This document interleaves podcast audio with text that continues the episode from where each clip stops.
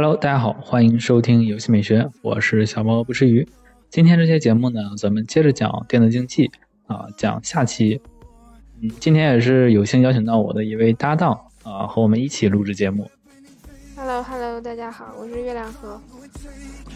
嗯，今天呢，我们就是呃，要和月亮河啊。呃，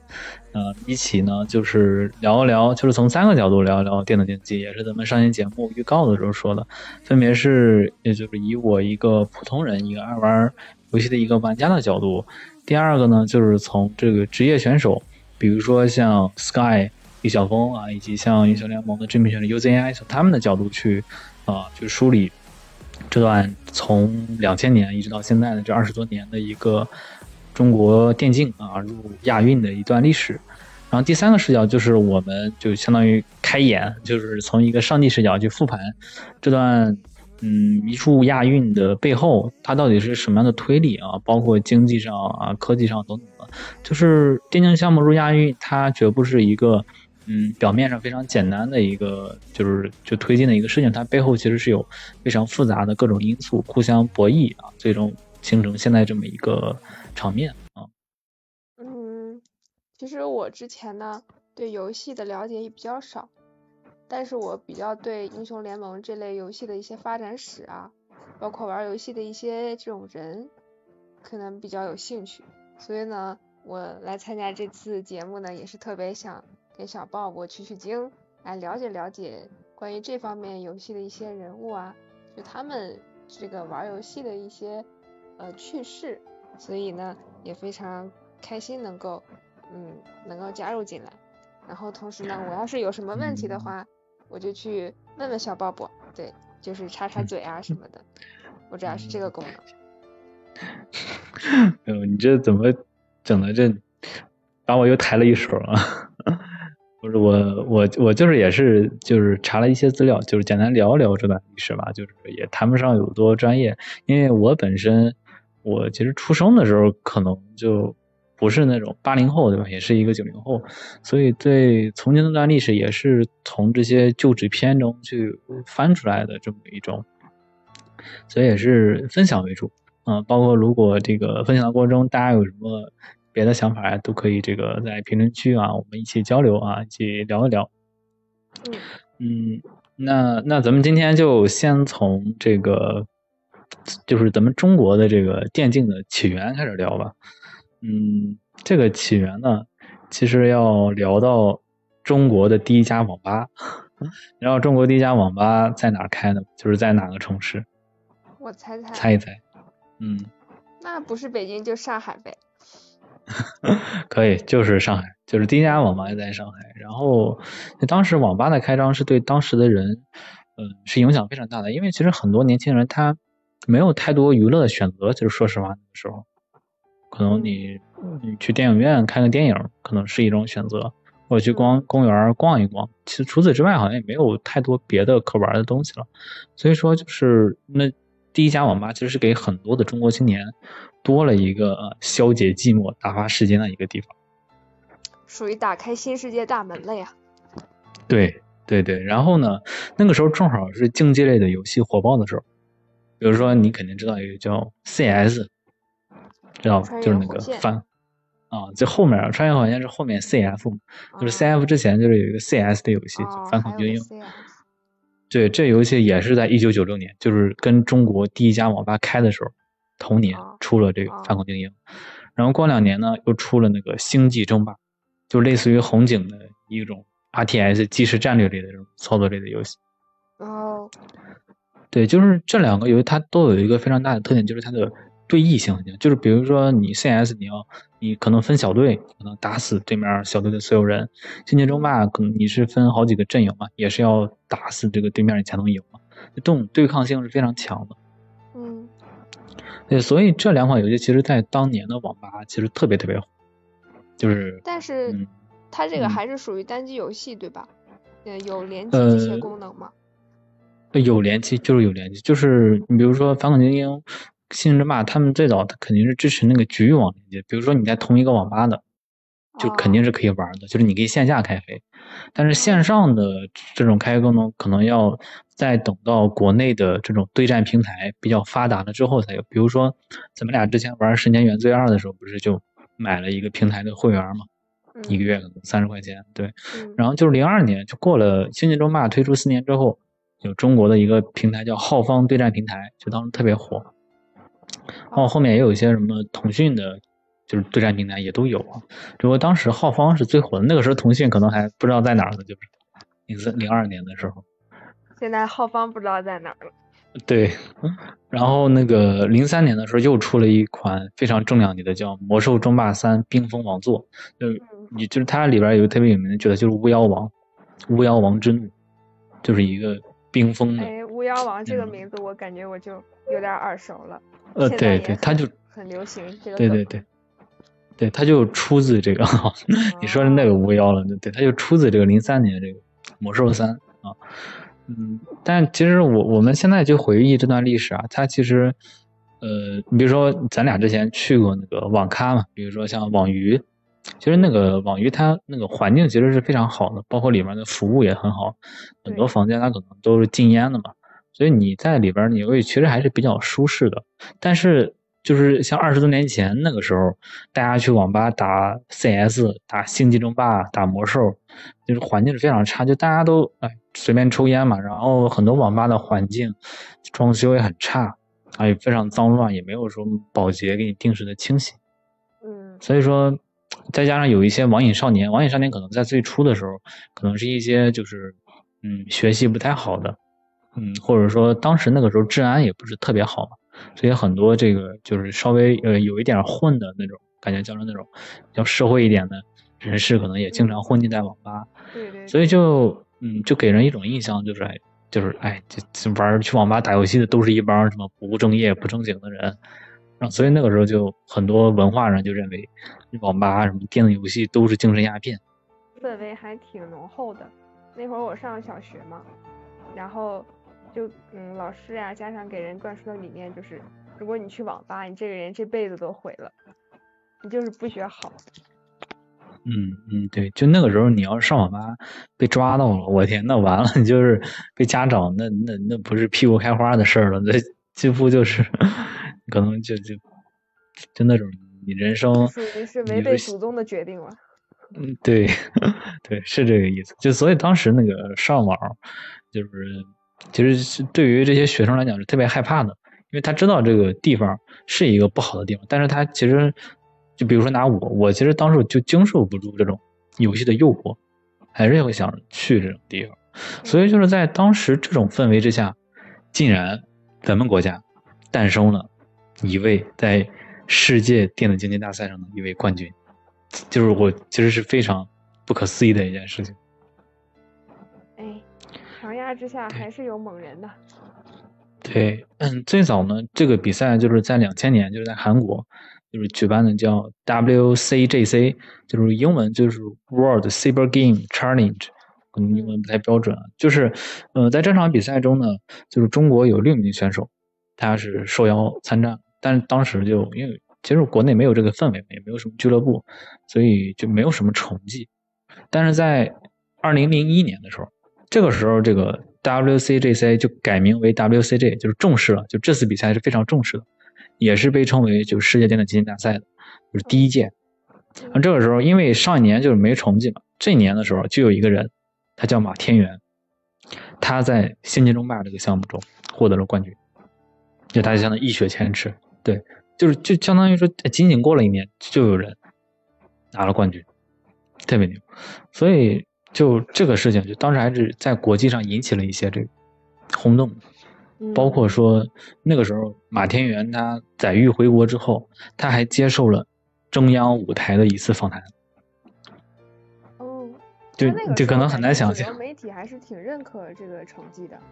对对，那个时候就觉得你为国争光，就是这是一件对吧？你打败了外国人，拿到了冠军，是一件很骄傲的事情。那不是说电子竞技或者什么就就不行了，就是。所以当时中央对吧，都给他访谈，其实还是非常正面的一种。对，包括说就是在零二年，就是又过了一年，中国游戏中心啊，还有一个部门叫中国游戏中心，他们举办了中国首届电子竞技大会，所以当时还是有点蓬勃发展的态势。也是有点。但是呢，对，但是你这事情绝对不会发展这么顺利。在零二年六月的时候，发生了一件震惊全国的事情。这个事情呢，叫蓝极速网吧纵火案。纵火案。对，这个起因是什么？起因就是三个未成年，就是相当于社会的小混混，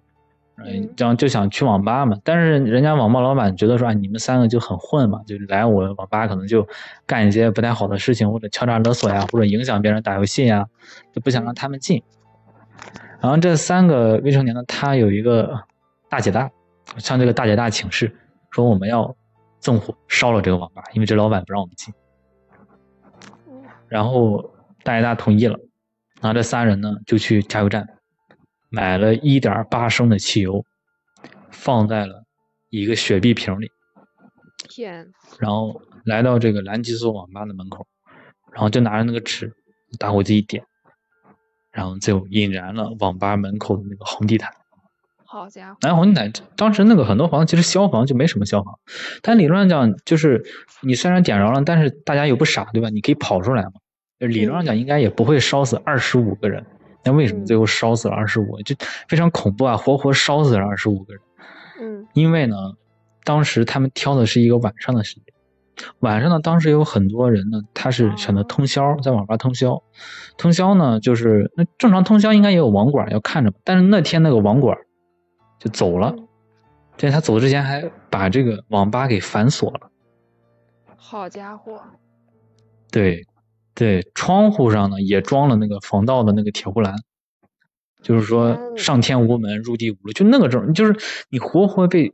对吧？被烧死或者被淹闷死，就这个。那比如说正常的话，没有人放火，那他们中间想走怎么办？就可能因为那些经常去网吧包夜的人，就是一些就是老顾客嘛。然后这个网吧老板也跟他们比较熟，就是可能就认为他们晚上就一直在那上网，也不会出去。哦，啊，那就是他可能出于这个保护网吧或者说保护电脑的这种可能性嘛，我猜测啊，所以他反锁了这个。对，所以这个这个就因为这个案件，就一下子就大家对网吧以及网吧里的电脑游戏一下子这个印象就滑落了非常大。这事件真是太恶劣。对对，所以这是一个就是在我们电竞发展史上一个非常重要的一个点。然后，但是呢，就是紧接着下一年零三年的时候，零三年中国队还是在韩国举办的这个 WCG，还是取得了很多的好成绩。本身这一年呢，拿到了三枚金牌，位列金牌榜的第二。第一是谁？第一呢，肯定是韩国吧。对对，然后当年韩国还是非常强的在电竞这一块。嗯，然后在零三年又发生了一件特别重要的事情，就是在零三年的十一月十八号，有一件可以载入电竞中国电竞发展史史册的事情，就是中国体育总局宣布电子竞技成为我国第九十九个重视体育项目。哦，零三年的时候就已经宣布了，那还很早。对，对，就特别早，就你很难想象，就是在二十年之前。电竞竟然就是我国的重视体育项目，是被中国体育总局就是钦定的。哦，因为我一直印象里面这个项目到这两年才正式的感觉被纳入到游戏这个行列，啊就是就是叫体育竞赛这个行列里。对对，它是纳入纳入到了很多高规格的这种比赛嘛，包括很多表演赛，对吧？之前一八年那个时候，对，所以所以事情肯定又不会发展。这么顺利，在零四年的时候，也就是下一年，嗯，这一年就重大转折点，就是虽然说这一年中国呢也被称之为电竞元年，因为有很多国际的赛事都在中国，就是可能打开了这种报名的渠道，纷纷也都登陆了中国，就是可以给选手更多的渠道、更多的机会。但是呢，也是在这一年，就是在国家广电总局，它。出了一个通知，就是禁止电脑网络游戏类的节目在电视上播放。为什么？那这个事情就就众说纷纭了。就是可能是因为蓝极速网吧的案件，也有可能是当时有人考虑到这个有人就痴迷电子游戏这个事情是比较严重的，尤其是学生群体，也是害怕这个东西一旦快速蔓延，就导致很多人就沉迷游戏嘛。就因为当时可能就是可能大家就是对于这种东西是没有什么抵抗力的，就是可能突然哎有这么好玩的东西，可能就就丧失了自我，或者就无法自控制自己了。哎，那我有一个问题，那零四年的时候，那个时候网吧开的多吗？就是全国各地网吧数量会很多吗？其实它在大城市肯定是那个时候是，可能相对来说是比较多的。嗯，就是零三年、零四年，但是可能在一些，嗯，但是并且你知道还有一个很有意思的事情，就是其实最早在中国西部的网吧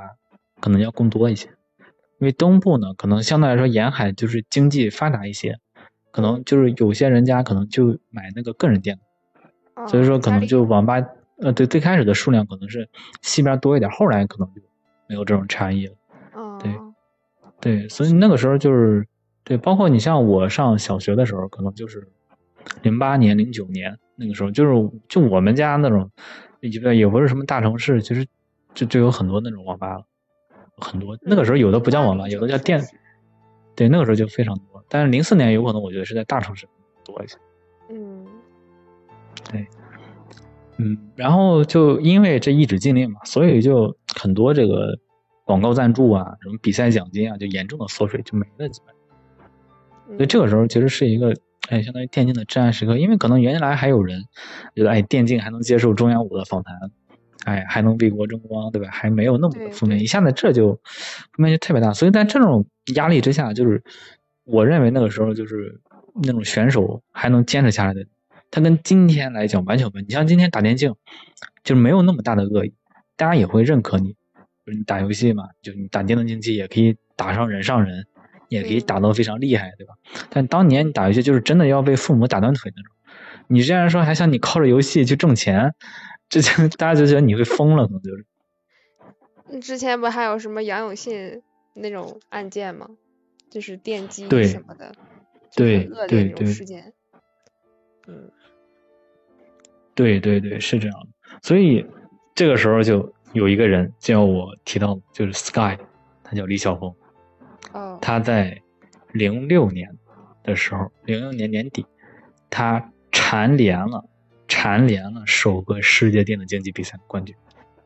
就是魔兽争霸，他是蝉联了，就是他拿了两年冠军，两年都是他，零五年他还是冠军。那我想问一下，就是像 Sky 他是什么背景？就他怎么会能一直接触到电子游戏呢？对，我也其实非常好奇 Sky，所以这个咱们在就是呃下面下就是咱们不是先以一个普通人的视角去回顾这段历史吗？下面咱们再以职业选手的视角，就是后面就是咱们再就是自己我去梳理 Sky 他的生平。我可以给你先说一下，就 Sky 他是一个普通人，他的父亲是一个医生，其他就是其他家人都是普通人。哦。然后父亲应该是想让他学医，对，但是他没有选择学医，对，这个后面咱们再细说啊。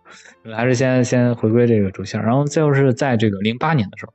零八年又遭遇了一次危机，虽然说零六年。就 Sky，他蝉联了冠军，就是那个时候是给很多就中国打游戏的人是给了一个强心剂，一下子就是觉得，哎，咱们对吧，打游戏还是可以的。就是虽然说国家现在不太支持这个东西，但我们还是有非常多的能人的。包括那个时候那个鲁豫，鲁豫也采访了那个 Sky，就是那个鲁豫有约。啊。嗯嗯，但是在零八年，零八年发生了金融危机嘛，就席卷全球，这个时候就全球的经济都不景气，这个时候就。之前呢，很多这种电子竞技大赛的赞助商，可能就是一些硬件的厂商，就是电脑的，对吧？各种各种显卡的这种智能设备的，或者说游戏开发商，他们作为赞助。但现在就对吧？大家都没钱了，就就停止了这种赞助。所以说，电竞一下就跌入谷底，就零八年那个时候。啊，对你，你想对吧？你打比赛都没钱了，对吧？那怎么打比赛呢？这个，但是呢？过了到了下一个阶段，也就是在零九年到一四年这个时候，刚刚咱们是讲的是，呃，一直到零八年的故事吧，包括从一九九六年到零八年，到零九年到一三年，这个时候不得不提到一个人跟一个公司，首先呢，第一个公司就是腾讯啊。虽然说现在很多人骂腾讯，腾讯这个策划不当人，但是当年腾讯确实发挥了一个非常重要的承上启下、承上启下的一个作用。就是把一些游戏汉化呗。呃，对你这个属于高高端黑。他那个当时就是穿越火线嘛，就一开始说的，包括那个咱们一开一开始还玩过那个地下城与勇士 DNF，就是当然这俩其实它本质上其实都不是他这个原创的，都属于说他拿到了运营，但是他是他是代理了这两个，他就相当于是这两款游戏在中国的运营商，但是在他的这个推动之下。穿越火线跟地下城影视都入围了这个 WCG 比赛，也就是那个世界电子竞技大赛。嗯。然后在一一年的时候，英雄联盟它来了，就是因为就是腾讯代理了这个美国拳头公司开发的英雄联盟。哦。一一年的时候，在我国东部，对，二零一一年就是十十二年前。嗯。啊，现在就是。对，然后这个游戏也成为了就是 WCG 的终身项目，就当年在中国上线的时候就成为了终身项目。然后这个时候呢，就是呃，其实它其实已经有一些机会在了，你知道吗？就这个时候就是因为就是 WCG 就是你说英雄联盟，就是现在我们看它是一个世界级的赛事，包括他都加入亚运会，但是在当年可能没有那么多人看好他，有些人可能还犹豫，毕竟之前这个零八年不是刚那个金融危机嘛。对，就说没有那么多人敢投入到这个电竞的这个资本里，投入资本进来。那这个时候就提到那个那个男人三个字的男人，曾经被称为国民老公的男人，就王聪，他来了。然后，对，他就强势进入了电竞行业。就是他的进入是有什么优优点呢？就是说它是引入了一个正规的一种俱乐部体系，正规的这种就是培训体系。包括整个这个，就是因为它引入这个体系，就是会吸引到很多人才过来，包括让很多资本看到了，哎，你王思聪对吧？都都都敢把钱对吧投进来，肯定这个事儿对吧？可以给大家一点信心，别人可能也想把钱投进。确实。所以说，对，当资本进来之后，这个行业包括选手，包括解说，包括赛事的运营公司，就这一整个产业链就开始都搭建起来。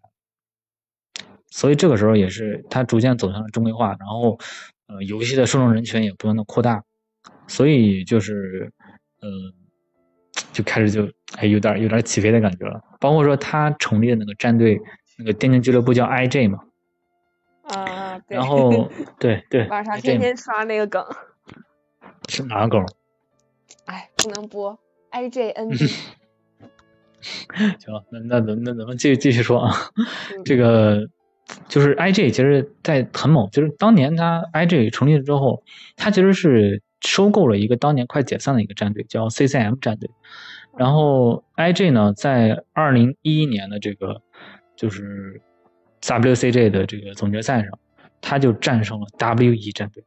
获得了冠军。应该是那个项目是 DOTA 二，DOTA 应该那个时候还没 DOTA，DOTA 项目。哦。对，DOTA 其实跟英雄联盟是一个非常类似的一种。模式的游戏，就也是那种对抗的那种五个人对抗，两个小队，对，所以就是就所以 I G 还是非常猛，就是 当年 W E 也是一就是就是大家眼中的神，就是 W E 就是英雄联盟第一个头像嘛，就是应该 W E 吧，是一个免费的一个这种比赛头像，其他的那种有的头像，我就突然想到，我之前就听到一首韩国歌。就是是叫 W E 的主题曲，We 的主题曲。然后我那个时候我就听这首歌，我觉得哇，这首歌真的好好听。但我不知道 We 是干什么的。啊，W E 它就是这个战队，就是电竞俱乐部嘛，就是。他当时也很猛，就是当时 W E 战队就是他是，虽然他没有夺下这个英雄联盟的很多冠军，但是他当时在比赛的时候其实打得非常好。包括他是拿到了另一个比赛的全球冠军，就不是英雄联盟全球总决赛，是在美国举办的另一个电竞比赛，但其实也说明他们的实力是非常强的。对，但是后面因为电竞选手他们的年龄就黄金的时期就那么几年，嗯，包括这个游戏它也在版本改动，改动的也比较快，所以可能后面就他们的就就没有那么有对，然后就这个。嗯一二年的时候，一二年 WCG 在那个江苏省昆山市啊举办，啊，中国队这个时候已经获得了三项冠军：魔兽争霸三、DOTA 二和穿越火线。然后其中 DOTA 二又是 IG 拿到了这个冠军。这 IG 就是非常猛的，就是当王层组的这 IG 就是很猛。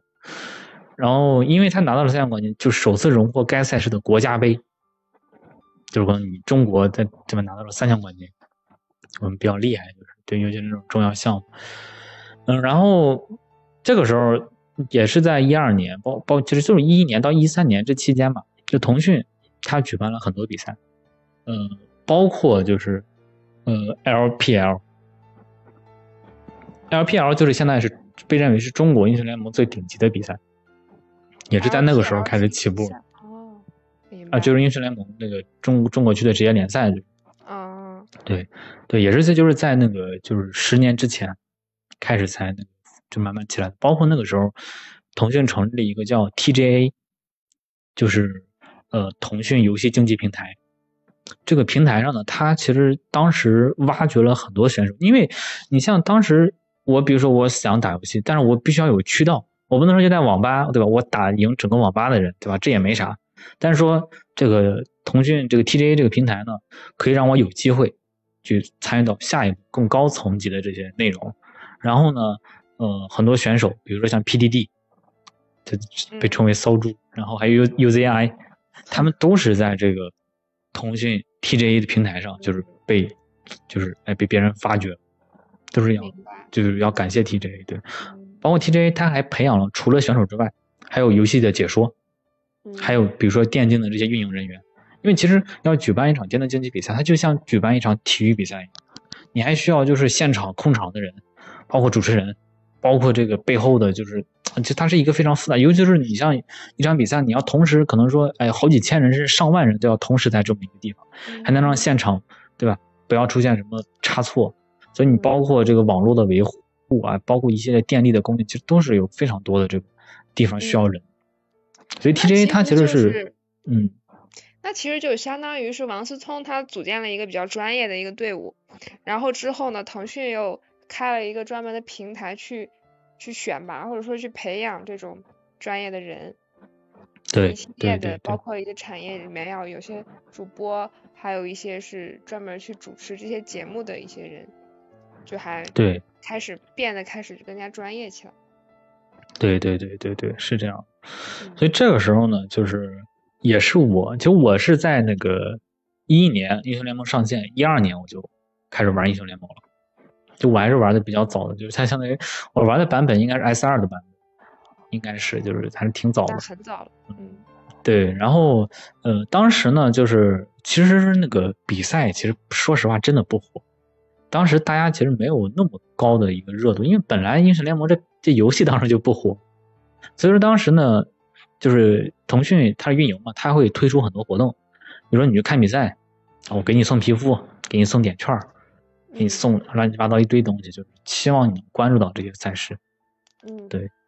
所以其实我觉得这个比赛，就当时对我来讲，我没有多大的这种印象，或者我也没有对某些选手那么那么上头，就就哎这个人哎 AD 玩的厉害，这个什么人世界第一卡牌中单贼猛，觉得哎他这操作很秀。虽然说你没有那么说，哎，去去去分析他们，或者像今天这样，很多人他们就关注比赛，就要研究这些战队的打法，他们的上场阵容，或者研究明星选手这种倾向，包括这个各个战队的胜率，分析这种数据。当年其实是没有这么复杂的，但是呢，客观上讲，我去看他们的比赛，我能领略到这些最顶尖的人，他们用的最顶尖的打法，最流畅的操作，其实是给人一种。就是你到达那个程度，就有点它像艺术一样。你我自己玩这些只是一种个人的发泄，对吧？个人的对吧？简单的欢愉。但那种是很简单理解，就是我们普通人打羽毛球和你看专业的人打羽毛球是不一样的。对对对，所以说当时其实他举办这些活动，让别人能够去看到这个比赛，其实就是非常重要。就这一步是。嗯。对，所以所以说就是当年我觉得腾讯还是。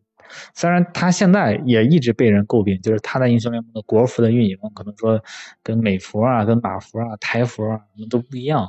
可能有的皮肤更贵或者怎么样。但是我觉得，呃，这种就是挣钱嘛，可能就是挣钱的这个吃相可能没有那么好看。但是不能否认，当年他是在推动这个电竞的发展是做了很多的这种对工作的。他相当于是一个开创者，所以说他能挣到钱也是必然的。对，就相相当于现在就有点垄断的感觉了，就是。嗯，对。对，然后，然后再往下就是到一四年，一直到今天，我认为这段时间呢，就是最重要的就是我们玩家以及每一名优秀的中国的选手，就是让就中国的电竞进一步就是起飞了。一四年那个时候是银川，银川就是接棒了这个 WCG，当时韩国那个一三年 WCG 就办不下去了，嗯，然后银川接棒之后呢，成立了叫 WCA。其实这个本质的内容是一样的，然后这个为什么说是银川接棒？因为它是由银川市政府以及银川成立的一家公司，就是去组织这个赛事，其实就是银川拿钱就是来来办这个比赛嘛，就是。哦。当时的非常夸张，就是一四年他举办了嘛，就是在一五年还是一六年的时候，他就宣称他的奖金池有两个亿，就是所有游戏的奖金池加起来有两个亿。天。嗯，对，然后包括他还开创性的，就是当时请他不是举办了三届，请柳岩、杨颖、张雨绮，张雨绮就是当时咱们看那个龙岭那个迷窟里啊那个 Siri 杨。好家伙，请这么多人来，我是呃对，就是我呃不，我是说那个就是呃就是一四年是柳岩，一五年是杨颖，就是那个 Angelababy。这三年我都在银川。对，一六年是张雨绮，应该是。应该少，反正就差不多就是这几年的事儿。然后当时其实他甚至呢，他还在央视上打广告。就你这个很难想，就是一个电竞比赛竟然在央视上打广告。哦。对，就是这个时候，当时还是给很多人一个震撼。嗯，所以他在这段工作就这段时间，其实是有一种呃文化开拓者也好，或者也是就是在这种国际的电竞的舆论都是低潮的时候。他接棒了 WC 这其实是本身就是一个非常有意义的一个行为，但是呢，不得不说，就是这个事情它背后也藏着很多这个污泥，就是比如说腐败等等，就是一系列的。因为其实，呃，政府举办这个事情，它不一定是真的说是为了推动这个百分之百就是为了啊电竞的发展，我要推广游戏文化，大家可能都有一些自己的算盘，尤其是某些现在已经进去的官员。已经被抓进去的官员，就是在比赛中，就是可能腐败的就特别严重啊。这样。对对对，包括当时有人还说，这个就是那种工作人员，甚至有的都拖欠了工资。就是他为什么会选在银川？然后银川为什么会接棒？就是一些不可说的原因了。呃，这个我也不清楚，但是我觉得那有可能就是银川他想发展一个第三产业，因为电竞这个产业，它还是一种高附加值的一个产业。它属于这种文化类的，文化创意类的，所以说你能把这个东西搞起来的，你又是旅游城市，啊，你能举办一些有名的赛事，其实非常能够带动大家到你这个地方玩，对吧？吃喝玩乐，是能带动当地的 GDP 是拉动。对，但是，嗯，因为这，对吧？这个初衷是好的，但是有些人，对吧？在这个过程中，就是，就只顾了自己嘛。办起来，我感觉。对，没办起来，就是对。对，就是办了三年嘛，差不多就是后面基本上就慢慢的就没有声音了。其实，但是在这个期间，肥了一帮人，就是可能有一些人，他们的楼换了好几套，对吧？车换了好几辆，可能都是这样。就是对，嗯呃，但是但是虽然说这个各种事情嘛，就是他在发展的过程中，他肯定会遇到一些阻力，但整体他是还是这个事情，我觉得本身还是有值得肯定的，就是他至少是，比如说他请明星来去。做代言，嗯，那这个其实也是一种开拓性行为。当然说，你也可以说，这个请明星可能是更方便去捞钱，对吧？那这个就我我们今天就不聊这些东西了。就是，总之这段历史它肯定是有功有过，嗯，但是我们今天就不去细聊这个事件了，还是要肯定它在这段历史上发生的一个作用。是的，对，然后再往下就是。一六年，一六年这个时候就是手游嘛，手游就特别火。你像一六年，就咱们那个当时大学的时候刚，上大学，对，然后那时候就大家都打王者荣耀嘛，对，对，然后那个时候就有一特别火，对，那时候有一个王者荣耀联赛叫 KPL，英雄联盟那个叫 LPL，王者荣耀这个叫 KPL，King 啊王者，对，那个时候就开始创办了 KPL 的创办，对，嗯，然后在二零一七年的时候，这个时候是非常重要的，嗯，你知道这一年在鸟巢发生了一个事情，你还记得吗？当时还是比较火的，英雄联盟的全球总决赛 S 七落在了鸟巢，就在鸟巢举办。啊，这样，当时没怎么关注耶，对对，据说当时好像是累计三点六二亿的观众，就是观观看次数好像是累计观看就是，就这个数据可能可能有一点夸大吧，但是也有可能就是真实的一个数据。当时的热度是非常高的，就是。当时有一首歌就是 S 七的主题曲叫叫 Legends Never Die，可以说什么传传奇永不消逝，就是啊就这首歌还是挺火的，当时就是对，然后包括说周杰伦，当时在鸟巢还唱一首歌叫《英雄》，英雄开场，对，当时就是非常震撼，因为鸟巢它是非常大，它能最多基本上可以坐四万多个人，四万多个人，它是一种什么概念呢？就是，然后四万多个人都是为了英雄联盟，都是去看这个电竞，就这种时候，我觉得可能是才能感受到那种电竞的属于这种体育竞技的那种魅力，就是哇，就是那种就跟你去看球赛或者篮球赛一样，它就是这么多人，大家都为了同一个事情，就是你要赢下对方，就那种感觉，就是还是嗯这种竞技的魅力吧。是的，是的，对因为还是有很然后多人喜欢游戏，只不过缺乏一嗯个很大的平台。对，并且其实 S 七那个时候，大家其实是非常希望中国就是能够夺冠的，就包括我那个时候其实也关注这个。虽然我打游戏可能打的，就是对赛事没有那么上心吧，可能，但是还是会关注的，因为毕竟还是都是想中国队就是对吧？你能拿到金牌，对吧？能够拿到冠军，嗯，所以但是 S 七没有拿到冠军，S 七还是好像是韩国队吧？韩国队当时拿到冠军。然后还有一个有意思的事情，就是在这个就 S 七这个在鸟巢这个总决赛决赛前夕呢，水立方就在鸟巢旁边水立方召开了英雄联盟官方对外公演全球的首场音乐节。哦，然后这个音乐节本身就对吧，就是做 IP 嘛。但是呢，他这个音乐节请的两位明星，如今都已经塌房了。其中一位被当年被称为“钢琴王子”某云迪，嗯，对，还有一位 rap 小能手某万，哦，某万最近好像还在还那个什么，有点那个新闻，当时就是 还挺有意思的，反正就但是都是当时嗯很火的两位了。对，当时是很火，对，当时嗯当时，然后这个 S 七这个鸟巢这个事件，其实还是激励了很多老玩家回来，因为觉得就是，毕竟在中国举办这个总决赛，还是看完之后可能心潮澎湃之类的。然后就来到一八年，一八年就是，对吧？就是那种嗨起来那一年，就是当年那首歌叫，就是主题曲是 Rise，Rise 可以被翻译成登峰造极境，登峰造极。那个我听过，那个那个对曲真的超燃。我虽然从来不关注游戏，但是那个歌真的超火。对，然后更燃的就是我们中国队 IJ 在韩国仁川拿下了 LPL 赛区首个 S 赛的冠军，嗯，就是第一个，就完全是我们就中国队拿下的这个全球英雄联盟总决赛的冠军。嗯当时就可能就就网上特别火，IG 牛逼嘛，就是嗯包括那个你在 B 站上看视频，可能就很多 IG 特别很多人啊高声呼喊 IG 牛逼，就就是很多学生宿舍那种。对对其实，在那个时候已经逐渐形成一个文化圈了，就是围绕这个电竞它形成的一种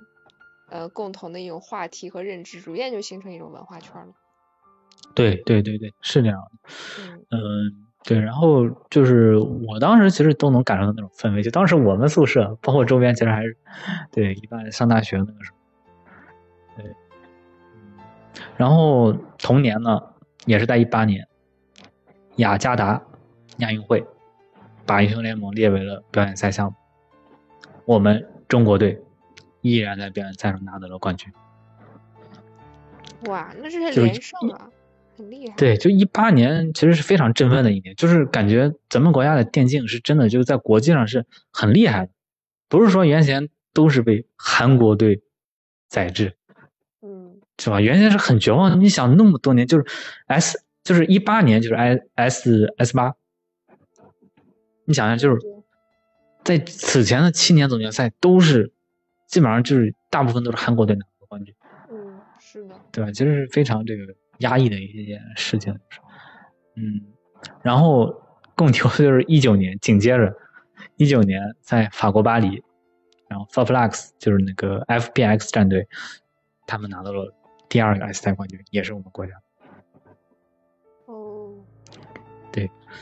嗯，值得一提的就是 Faflux 它这个起名就有点像凤凰凤凰涅槃的一种意思，当年的主题曲也是叫涅槃，翻译的就是涅槃。所以这个主题曲还是挺应景的。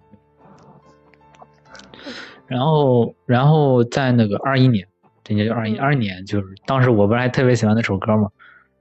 ，Born It 啊 All，Born Down，It 当时谭晶，呃，对对啊对谭晶 All 当时还那个在边上翻唱这首歌，就是给 EDG 加油嘛。嗯对然后 EDG 就是在冰岛雷克雅未克获得了第三个 LPL 世界冠军。就这个当时据说统计数据是同时观看人数，同时在看比赛的有全球超过七千万个人。嗯我，天，这个数据是非常可怕的，就是。也是不负众望啊。对对，那你知道这三年还有一个很有意思的事情，就是因为你看这三年分别是在那个韩国、法国，包括这个冰岛去举行嘛，所以当时肯定是有时差的。你直播到中国，它是有时差，所以这个 EDG 这年可能让很多人印象很深刻，因为当时因为时差，EDG 当时夺冠的时候其实是晚上深夜的时候。啊，对，那那个时候大家可能很多不玩游戏，人家人家已经睡觉了。对，所以很多人觉得你这太扰民了。但是像最早 IG 夺冠的那个时候，可能是晚上那个五六点的时候，还没有那个那么晚。嗯，对，所以这个我觉得 EDG 有有点有点扰民嘛，因为当时确实比较晚。所以当时 EDG 当时一夺冠，就在微博上呼吁大家一定要理性庆祝，不要这个过于扰民。就是对，因为当时确实国内太晚，就是人家人家不打游戏的人，人家觉得对吧？其实我们互相尊重嘛，也不能对吧？过于的去。对，就显得好像对吧，就就失去理智了那样。显得好像奠定的人都是一帮疯子。对对对对对对对，就是热爱归热爱，但是不能说就是践踏别人的这种，对吧？别人的权利这种。对，对，所以其实这段历史，其实这段时间就是对于我来说啊，我在这从一二年一直到二一年 EDG 夺冠，其实这九年时间一直都在打英雄联盟。包括这期间，其实我自己的水平没有什么多大的变化，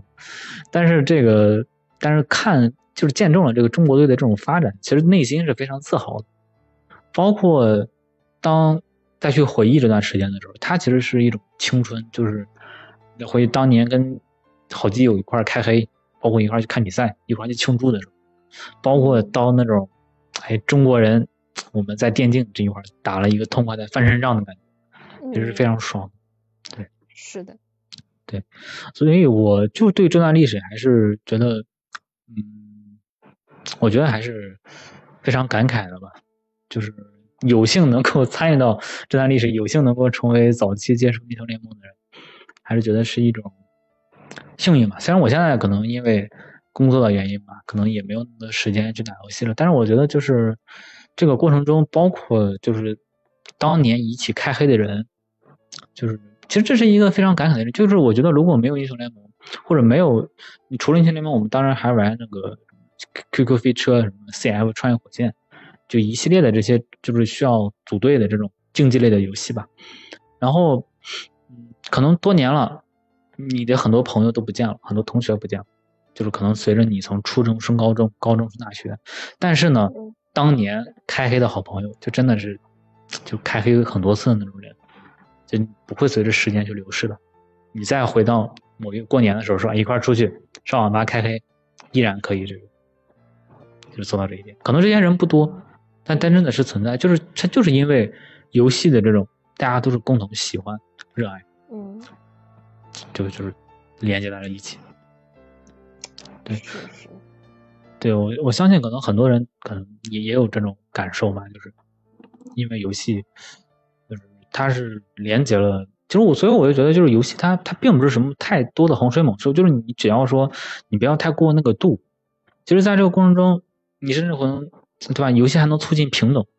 对吧？大家在游戏里都是公平的去玩，对吧？甚至有利于建立起一种平等的连接关系。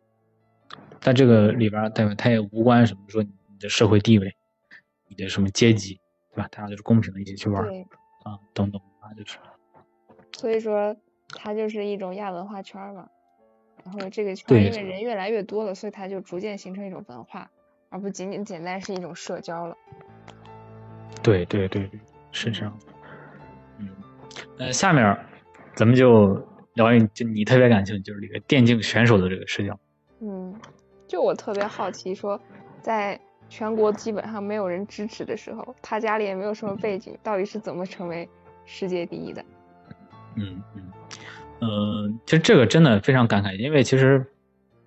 像那个早期这个就是 Sky 李晓峰嘛，先说一下 Sky 它这个 ID 的来源嘛，为什么叫 Sky？就是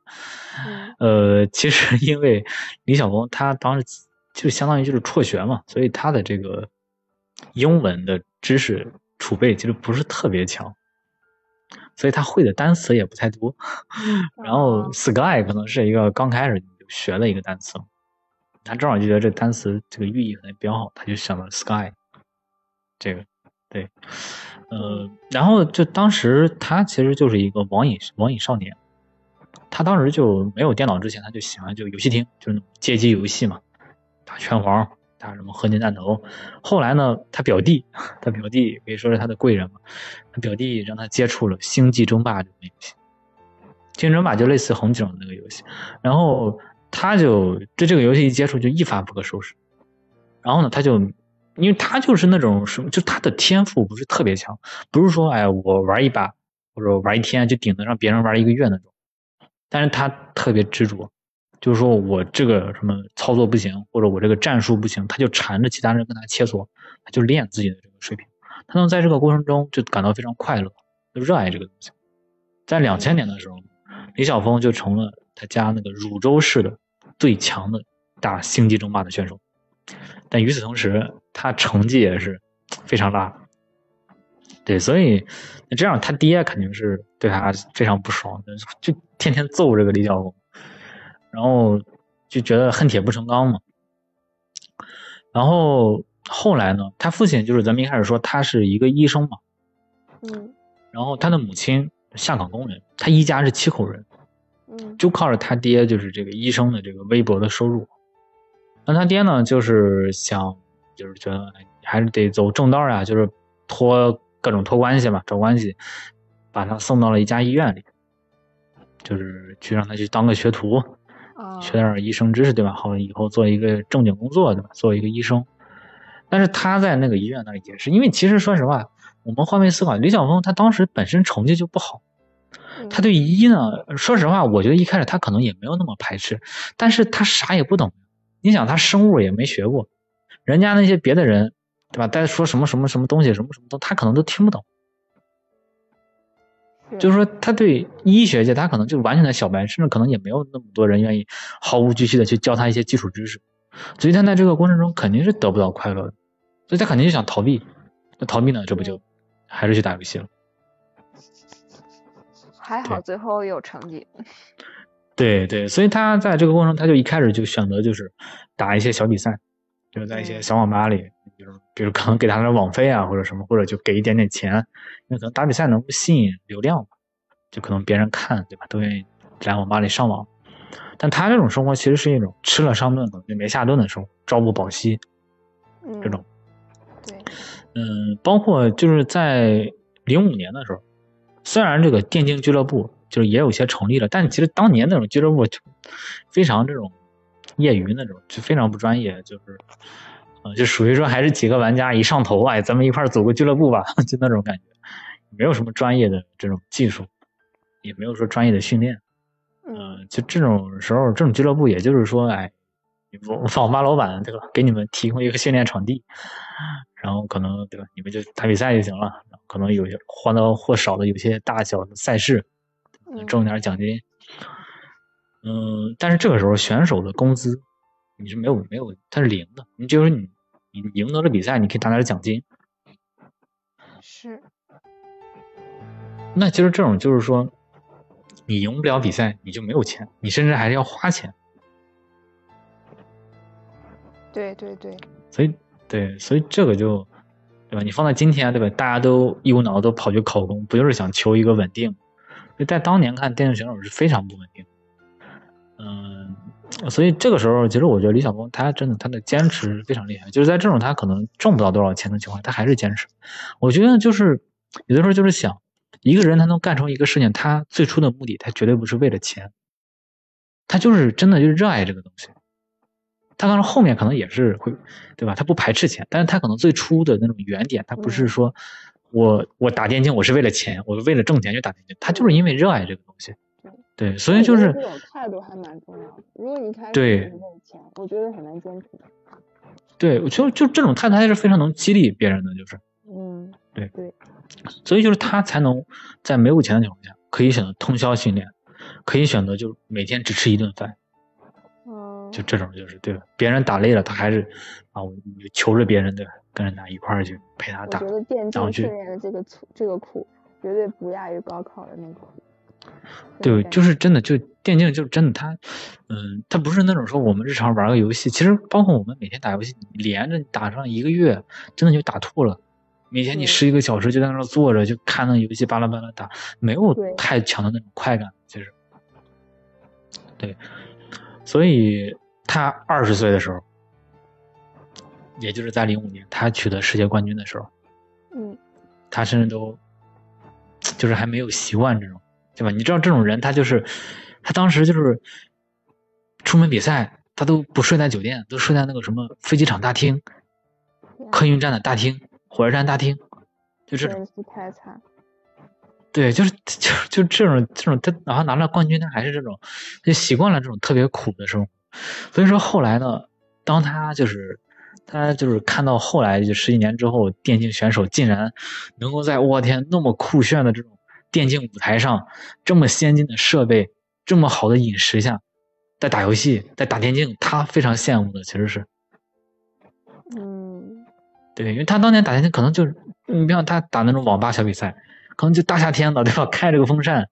然后大家都汗流浃背的，就是穿的也不是那么那么正经，对吧？就就比较随意那种，打比赛 就是那种，甚至有可能都喊来喊去，骂声一片，都不好说，就是，对？所以就真的不一样。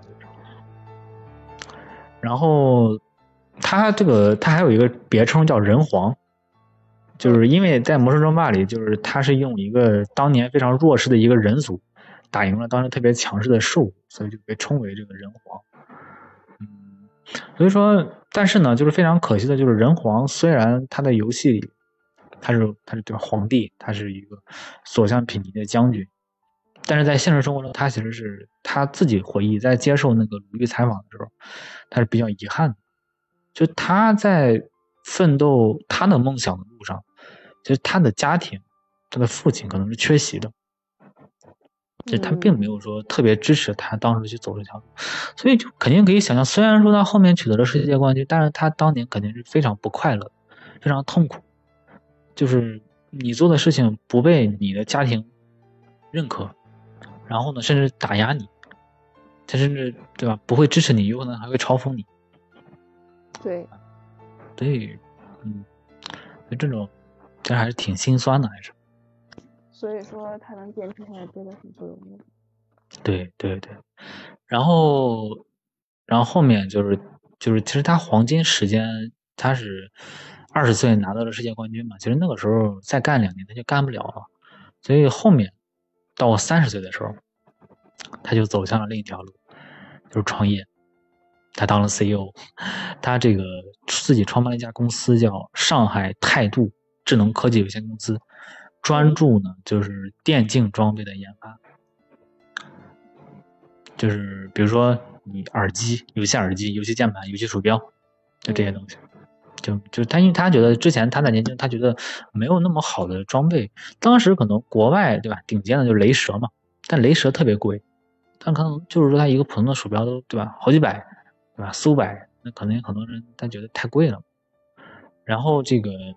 太便宜的呢，可能就质量也比较差，他就想做这么一个有品质的，但是价格又不至于贵到那么离谱的一个产品。他现在还在卖，嗯现在在你在淘宝上搜还能搜到。可以，嗯，对，但是其实肯定走这条路，它是非常艰辛的，因为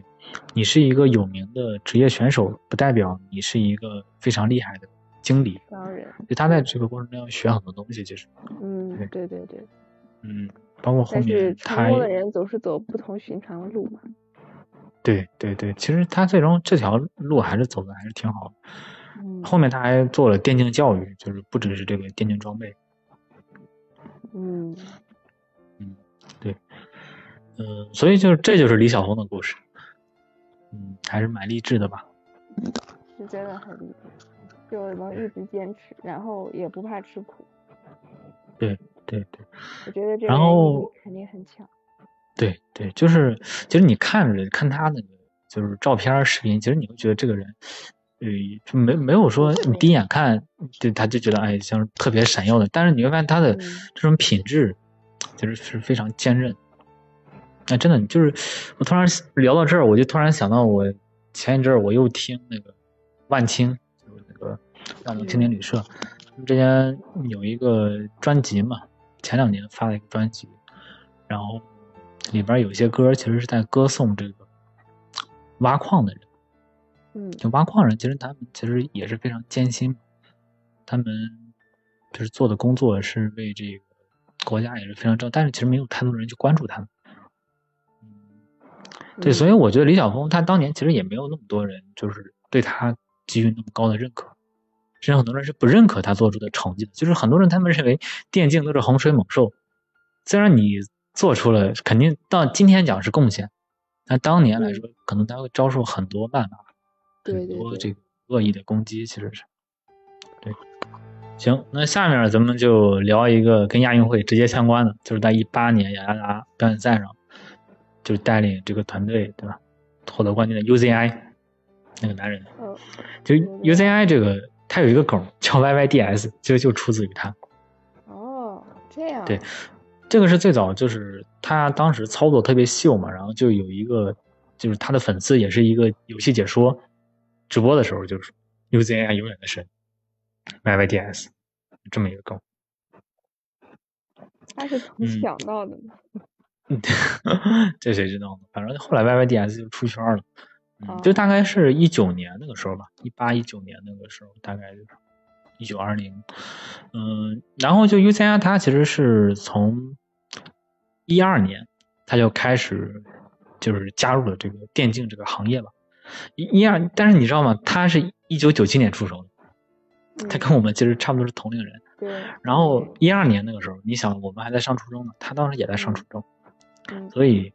他就他也是因为家庭原因搬家到了一个新城市，因为新城市呢，可能就是他可能跟其他人也不熟吧，所以他就有了在家里打游戏的机会，他就接触到了英雄联盟，然后他的英雄联盟是非常有天赋的那种，他跟 Sky 也不一样，就是 UZI 是天赋非常高的人，然后他就当时就在他那个区里就冲到了一千七百分，就是 rank 分是非常高的。后来就被介绍到了这个战队，就是皇族战队。嗯然后在皇族战队呢，他当时出征了就是腾讯那个 TJ 冬季的大奖赛，在这次比赛上，他的维鲁斯就是一个 AD 射手拿下了五杀，就是这个就这就这个事情就是让他一下就火了。但是其实我们从现在去讲，就是他当年只有对吧，就是只有十五岁，嗯，就是就十五岁他就变成了一个名人，你知道吗？就那种就是年少成所以当时他的心态，我觉得其实不能用常理的去推翻，因为我觉得那个时候他没有一个非常健全的一种。对对对对对对对，嗯，所以就是现在就是很多人觉得 UZI 的人设崩塌，或者他的一些言语，有些人认为是不恰当的。其实我觉得这个也是要看他的成长经历嘛，因为他可能跟那种传统的是考高中、上大学那种经历是不一样的，就是。对对对对，嗯，然后，嗯，他拿下这个五杀之后，一三年的时候，他就参与了那个英雄联盟总决赛。当时他是在皇族战队里对战他用的是乌，就是那个薇恩，对，然后那个薇恩也是一个射手 AD，就很脆嘛，但是他一 v 三没有死，就也是对吧？就感觉这个人操作特别溜嘛，但是最终那个还是没有打过韩国队，然后获得了亚军，嗯一四年又获得了亚军，还是不敌韩国队，就是嗯，然后其实这个时候他已经非常有名了，因为他的操作确实非常好，就是当后面他还被拳头官方认证为世界第一 AD，就他的这个 AD 的这个操作对特别秀，对，是嗯天赋型选手。对，然后在一六年这个全明星赛上，英雄联盟呢，他还拿到了 solo 赛的冠军，嗯嗯，但是就特别可惜的就是他自始至终没有拿到过全球总决赛的冠军，对哦，这个是比较遗憾的。对，嗯嗯，对，但是他拿到了是，他拿过 LPL 的冠军，就是那个就是中国中国赛区的冠军，嗯嗯但没有拿到过世界的冠军。嗯嗯，对，嗯，所以这个也是很多人的意难平，就觉得说，哎，UZI 虽然厉害，但是你都没有拿到过全球总决赛的冠军。但是后面他拿到了这个雅加达表演赛的冠军嘛，所以就是也有很多人觉得说 UZI 是有实力的，只不过这个天意吧，就天意让他没有拿到。对，有的时候是这样，比赛未知太多了。对，嗯，然后就是，呃，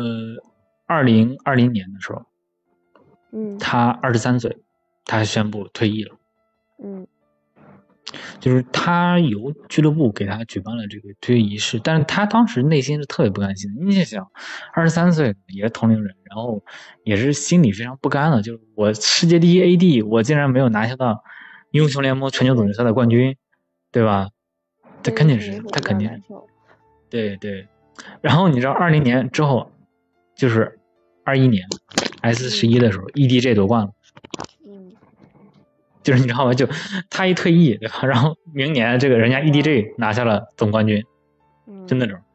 大家这种心情肯定是非常对吧起起落落的。然后又过了一年，就是那个 S S 四十二，就是二零二二年的时候，他复出了，宣布复出，他加入到那个 BLG 战队，就是那个、哦对。然后在 BLG 战队里呢，就是其实哎怎么说呢？嗯，然后在这个战队里，其实其实可能啊，就有人说就是 UZI 他的实力其实是有下降的，因为他已经过了那个黄金年龄了，并且他退役的时候也是因为他对退役的时候他也是就是他的手指已经老化到跟四五十岁的人一样，好家伙，对，所以嗯，再加上版本的更新，再加上这个就是其他人的实力可能也在增强，所以他最终他的发挥是可能也比比较一般的，并且呢，可能他当时加入到这个 BLG 战队，可能人家战队也是看中他的流量，嗯，但是可能 UZI 他就是想拿冠军，所以两方的这个需求是不一样的。然后最后呢，这个 BLG 还发了条微博，就是说 UZI 这个暂时休息，不再参与比赛了。但肯定大家就觉得，就是 UZI 跟这个战队其实是闹得不太愉快啊，所以就就相对体面一点吧。对，嗯然后在 S S 三，也就是今年，今年 ED 这个他又转了，转到 EDG 了，转到 EDG，EDG 就是宣布跟他签约，EDG 就是二零二一年夺冠的那个战队。哦有人戏称，就是这个 UZI 加入 EDG 就像安心加入了强盛集团一样。为什么呢？因为其实当时是，呃，就是之前那个 U UZI 他不是在皇族战队吗？后来皇族战队改名为 RNG，RNG、其实他经常跟那个 EDG 去去去打比赛的，就是之前对之前其实互相互打过，就是对，嗯，但最终这个 UZI 加入到了这个 EDG 嘛，就是。对，但是他在 EDG 他其实比赛的成绩不是很好，他在那个就是就有一个什么冒泡赛，他的以一杠三的成绩啊，他们不敌这个 WBG，无缘今年的世界赛，成为了戏称这个本赛季的卖票小子，就是因为他的流量很大，所以很多人都愿意去看他。但是其实他现在的成绩已经不太行了，已经。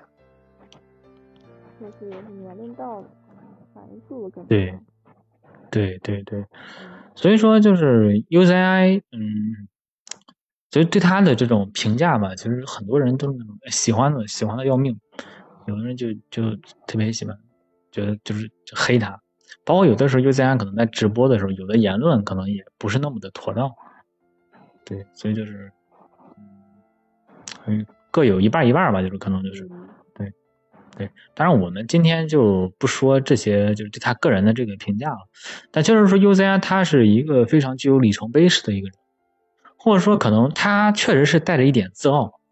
因为他玩的这种 AD 就是喜欢这种五杀，或者说我要绝境逢生，我就要对吧，在这个队伍里承担起那个 carry 全场的人。但怎么说呢？就是这种也有可能会给他带来一种，就是说我最厉害，但其实这是一个团队游戏，其实你没。没有辅助的配合，你没有其他人给你让资源，其实你也发育不起来嘛。所以就是，对，所以这个这个咱们就不多说了。那确实他的他虽然现在退役了，或者现在他虽然这个加入了 DJ，但其实他已经不靠这个去挣钱了。就是当年就是他在那个 RNG 的时候，就是有人想挖他，曾经给他开出过高达七千万的转会费，哦，七千万转会。但是当时 RNG 还是就是不把他放出来，包括他后面他参与了很多代言，特别多的代言，就是这种明星代言，其实也也能挣很多钱。包括这个当时特别有意思，就是他接那个腾讯欢乐斗地主的代言，然后腾讯斗地主直接给了他十个亿。这什么概念？我的天，给一个人是十十个亿是欢乐豆，不是钱。哦哦哦，对，嗯，但是好像他这个十个亿的欢乐豆都挥霍了一半儿，对，对，挺有意思的，对，嗯，但是其实我们对比这个 Sky 跟 UZI，其实他俩因为时间的变化，其实，嗯，就 UZI 能打的比赛，能多的选择，就是都非常要比 Sky 当年要好太多了。包括他当时参与这些战队，其实他是有工资的，就虽然你你。虽然比赛，假如说你拿不到冠军，但你还是有工资的。但这个工资是不低的。就我在网上看爆料，一般都说这种，都是这种选手的工资可能都年薪在三十万以上。嗯，就是哪怕你没有拿到什么冠，但你要是拿到冠军，那工资更高。训练是一样的。对，他们对对对，运动员是有工资可领。对对对，嗯，所以甚至说，你像他当时可能作为就选手本身的基本的这种工资，可能一年都上百万，好几百万。对，嗯嗯，但是其实，呃，不变的是什么呢？不变的就是他们都很努力，就是他们训练的日常可能每天都是十六个小时以上的训练，对，非常夸张。对，但这个可能又带来另一个问题，就是。嗯，其实我们讲，你像奥运会那些奥运选手，他们训练也要讲究科学嘛，包括有运动康复这种专门的专业。嗯，所以说你做电竞训练，你也要讲究科学，你不能说就你就逮着在那儿坐着一直在那儿练，你也不健身，你吃饭也不规律，你也不考虑科学的饮食，那你就对吧？你容易肥胖。你像 UZI 后面得了糖尿病，这么年轻的糖尿病，对。对，所以就是就不健康。但是你像有的选手，他可能就比较自律。比如说我们说韩国的那个 Faker，Faker，他就是据说啊，据说就是他在比赛期间，他都坚持每天健身，锻炼身体，还是比较自律的。韩国人的标配了，韩国人老卷了。对，对，所以说就是可能电竞选手也需要重视这个健身，就是你身体，嗯，其实也是在赛场上非常重要的一个因素吧。嗯嗯，然后就是，然后可以现在我们就可以看到，就是像 Sky 他退役之后，他就创业嘛。然后 UZI 其实他在退役之后，他其实是直播了几年。后来虽然他又复出了，但是其实我估计应该后面也会再再再再退役，继续退役吧。就是，嗯，然后他可能还可以再去做教练呀，或者做游戏解说。也有一些选手他们去去做这些。流量带来，所以他也不怕不挣钱。对对对对。嗯，但总的来说，这就是我们通过两名选手吧，就是去复盘这么一个，就是他们的这段历史。嗯，对。但是我觉得这两个人非常有代表，因为 Sky 他代表的是那种永不言弃或者那种坚毅的那种坚持的精神嘛。UZI 我觉得更多的他是那种，嗯，应运而生，他正好是一个天赋型选手，又正好遇到了最好的中国电竞这几年，然后也让他登上了神坛。我之前还了解到有一个电竞选手叫若风，是不是？啊，对，若风，他好像之前是 WE 的。啊，他就更早了吧？对他那个时候就属于一二嗯一二年的那时候，对对对，一一年一二年的年代。他也应该属于已经是实现了财务上自由了。对对对，就包括当年那些哪怕呃没有当成电竞选手，但是你做直播做的很火的那些，就都都基本上不说几个亿吧，但几千万其实都有了，就是。嗯，那最后最后咱们就开一下这个上帝上帝视角，就是从这个背后的这些，比如说经济、政治去聊一聊电竞这段这二十多年。首先我们就讲政治吧，就是讲一些各种各样的政策。其实，在零九年的时候，国务院他就提到了，就是说，哎，你要这个要发展这个动漫游戏这些产业、这些企业，从而带动这个相关的这些服务业、制造业的发展。因为其实你发展游戏，你能带到这个相关的这个电子硬件儿这些制造厂商嘛，其实能带动其他产业的发展啊。你包括发展电竞，其实一整个产业链，你甚至上到这个场馆的建设，你跟建筑业都有关系。对吧？你下到这个周边的这一系列的吃吃喝拉撒，对吧？吃喝玩乐，对吧？都是有相关的。竞它前前后后上上下下，它能给很多人创造就业机会，带来很多对经济发展。对对对，但零九年那个时候可能也是嗯没有那么，对吧？就可能政策可能更多的还是落到实处是有一定难度的，嗯。然后在一六年的时候，一六年这个时候，其实因为英雄联盟当时就比较火了嘛，所以呢，当时在这个出台什么促进消费这种转型升级的这种啊发改委发的这种通知的时候，他就说啊，就是在保证对青少年的引导的前提下，可以就是支持举办全国性、国际性电子竞技赛事。你想，然后一七年，鸟巢就举办英雄联盟总决赛，嗯，对吧？对，所以这个其实是跟就是很多国家的政策也是有支持的，就是在一六年的时候，包括对一六年，这个专科的专业名率增加了电子竞技运动与管理的这个专业。专科才学，会不会有点太晚了？哎，这个咱们就不说了，但确实它是有支持的。嗯，包括现在其实各地也有一些学校开展电竞相关的专业。嗯嗯，然后在这个二一年的时候，在那个“十四五”文化规划的时候，呃，这个时候就提到，就是说，哎，电子竞技与游戏这些行业就比较重要了，就重点就提出他们了。嗯，就包括要说，就是二零二二年又说要积极培育网络游戏、电子竞技，进行这个嗯出口啊竞争优势，并且像深圳，深圳它都要力争三年建成这个国际电竞之都，国际电竞之都。这我我查一下相关新闻，它就是说，你比如说你什么一些电竞相关的游戏，你在我深圳发行，几百万的补助；你在我深圳举办比赛、大型赛事，甚至上千万的补助。你建场馆我也给你补助，你俱乐部在我深圳我也给你补助，就这种。然后这个就是深圳，就是现在做的特别猛。然后再一个呢，就是说这个经济环境，经济环境其实因为从呃两千年嘛，两千年中国的这个 GDP 它只有十万亿，但是像零九年就到了三十五万亿，其实就相当于翻了三点五倍。再到现在二一年，我们现在是一百二十一万亿，相比于两千年，其实我们已经翻了十二倍的 GDP 了。嗯对，所以，嗯，就在这个过程中，就是随着经济的发展，大家的消费的对吧水平是提升的，所以包括在互联网的普及之下，就大家对这种精神文化产品其实是非常渴望的，也是非常乐于去消费的。对对对，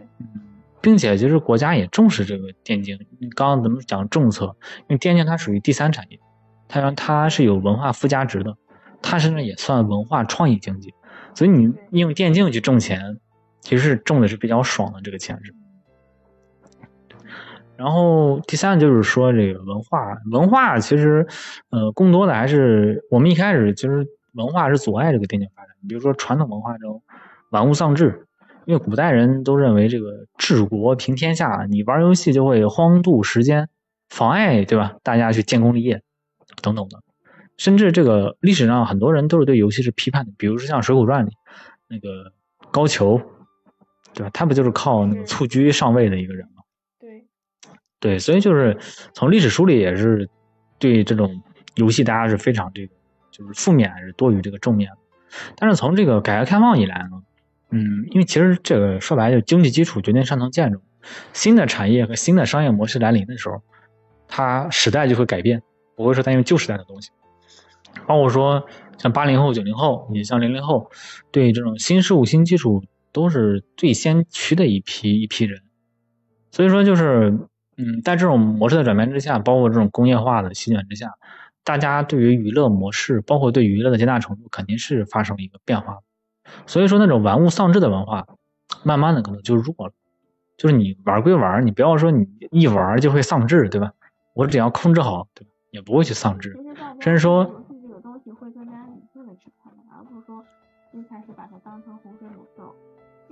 因为它如果真的能带来金钱利益，就是没有办法给它合理化、科学化、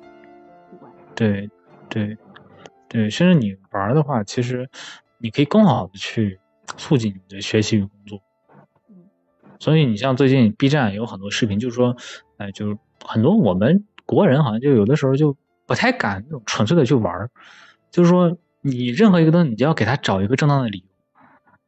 就是说，哎，我我运动，我我还我是要打着这个强身健体的名号去进行，我不是说真的去享受运动本身啊，玩游戏我要打着我要去搞社交的名头去玩我我我就不能说我就真的去纯粹的去享受这个玩游戏的过程。对吧？这就是好像说，你这种享受，你就会产生一种愧疚感、负罪感。其实这个也是完全没有必要的，就是要该玩玩，该学学，该工作工作。对，另一个也是因为可能因为受教育、受高等教育的群体嘛，就是慢慢的进一步增加，所以这个电竞的文化它是有这个发展的土壤。对，最后一个其实就是技术环境，技术环境就是。移动通信技术的发展，比如说从零八年的三 G 到一九年的五 G，再到这个啊中途还有个四 G 啊，一三年有一个四 G，所以这种移动互联网发展，包括像光纤，光纤在上海零九年的时候，电信的宽带可能只有一点四兆，然后到现在，上海的宽带平均能够达到二百六十四兆，就是翻了就是两百倍吧，就是。对，所以这个在这种技术的发展之下，所以大家对电竞这种直播啊，其实是更容易去接触的。包括说像手机、平板电脑这些东西，它的成本也在下降，所以大家接触它的门槛也越来越低。嗯，另一个呢，就是嗯一些人工智能技术的发展，比如说像这个各种算法呀、机器学习，这个能够帮助这个游戏开发商们，他们就制造更广阔的地图啊。制造一些人物剧情啊等等。对，随着科技的发展，以后这个游戏业会变得越来越我们现在想象力已经达不到它这一块发展对对对，所以说，嗯，在这种背景之下吧，就是我觉得，呃，游戏它是一个在新的产业模式、新的生产力环境下诞生的一种新的娱乐形式，所以它是有其这种必然性的。包括说咱们上期节目也说，就是你一个国家，大家现在的打战争的时候，已经不是像以前对吧？拿个标枪，对吧？拿个拿个长枪去互骑这个战马就互相射箭刺了，还是说都是现代信息战打导弹，对吧？你像这些导弹这些什么，都甚至跟人工智能都是有关系的，就是说你你要去什么智能防拦截、智能追踪的这些系统，其实这些你像人工智能技术也是在游戏业。深度这个去相关的产业，对吧？包括像硬件的发展，所以说这个无论电子竞技它，嗯，当然现在也有让它入奥运会的一个口号，但是我觉得无论它最终能否入奥吧，就是，嗯，它从诞生一直到现在这个发展过程中，它已经成为了一个科技成就的一个窗口，所以在这个过程中，它其实是凝结了无数的技术的进步，无数新技术的一种展示。啊，包括在其中也诞生了很多商业模式，也包含咱们刚刚讲到的多选手他们个人的努力奋斗，包括有很多人的青春，很多人的回忆。他在这个过程也孕育着很多技术上的或者说商业上的各种可能性。所以我觉得从这个意义上讲，就是电子竞技，固然有它不利的一面吧，但是它正面的一面也是非常非常大的。所以做这些节目也是想。梳理这段历史的过程中，也是想给他正一下名，就是，嗯，他当年经受了太多太多过于污名化的一个一个恶意的重伤吧。希望他未来的发展能够走向正轨，然后一步步的能够走向更好的道路吧。也祝愿杭州亚运会啊，中国队能够在电子竞技项目中啊，就是多拿金牌。是的，是的。这期节目已经录了很久很久。对，那咱们这期节目就聊到这儿，希望大家听了之后能，呃，就是对这段历史吧，能够有所感触吧。那就说大家说再见了，拜拜。嗯，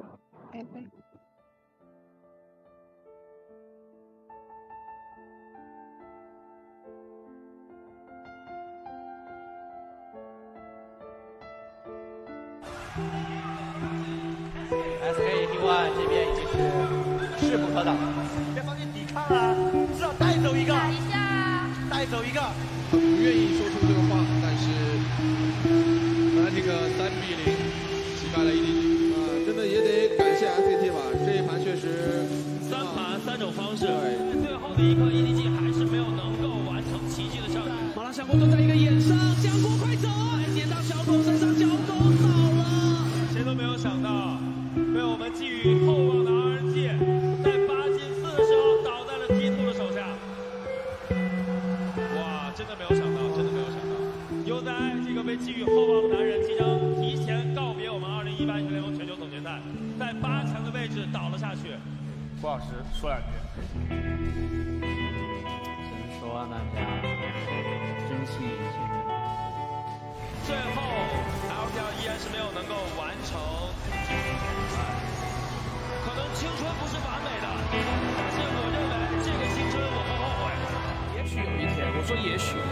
也许有一天，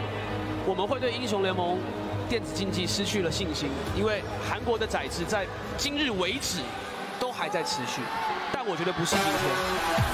而且也许有一天，这些我们所热爱的选手，他们没有办法再坚持在舞台上了，但也不是今天。漂亮！这一场胜利虽然只有一局，但是可以吹一个月。欧文欧文嘎可以拿下第二局，我吹一年。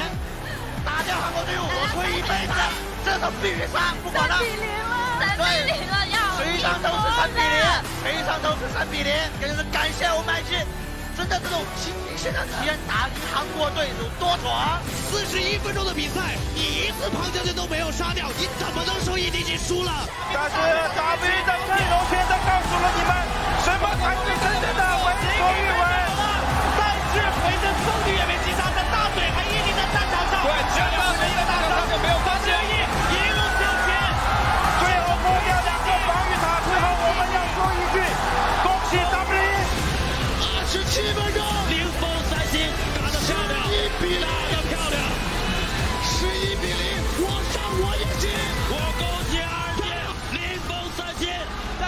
地之中，RNG 永不言弃，拿下了这场比赛。解说不会打的团，RNG 教你打，翻过这座山，他们就会听到你的故事。不管故事的结局，IG 加油！LPL 最后的希望，亚洲的最后牌面，IG 加油！IG 冲呀！二比零，三个冠军点，剑气纵横三万里，一剑光寒十九州。也死了，但是我还需要的金牌绝技。三 C 还在，IG 能战，先打前排，先打前排。白牌跑得掉吗？我先上线了，闪天使，天使降临了呀！我，这个拼！S 八的恶魔降临，S 九的天使降临。这是 IG 这样的 Jackie，他们可能会因为激进而失误，但是永远不会因为胆怯而畏惧。结束了，还有十秒，把跳起来，三秒，一天，还有十秒再出发。我们是冠军，冠军。中的冠军，来自二四的八个冠军，很肥吧？IG，那是那个属于你们的冠军，我们是冠军。我们应该要恭喜 FunPlus 三比一进入半决赛，和 IG 成功会师。神骑白马走三关，血染征衣回中原。LPL 要会师在半决赛了。今天由我们三个人给大家带来这一场在世界赛上的 LPL 的内战。这距离上一次已经时隔五年的时间了。对，从 S 四到 S 九啊，LPL 的内战终于是在 S 赛上爆发了。欢迎收看 LPL 的秋季冠军赛 BO 五。下面两个还有七七，要追要追，已经踢了。哎，杨涛子没有打，还是被踢的漂亮。你来干嘛？保龄球，杨涛子被他一节打打打打，也完了。三比零爆了，我们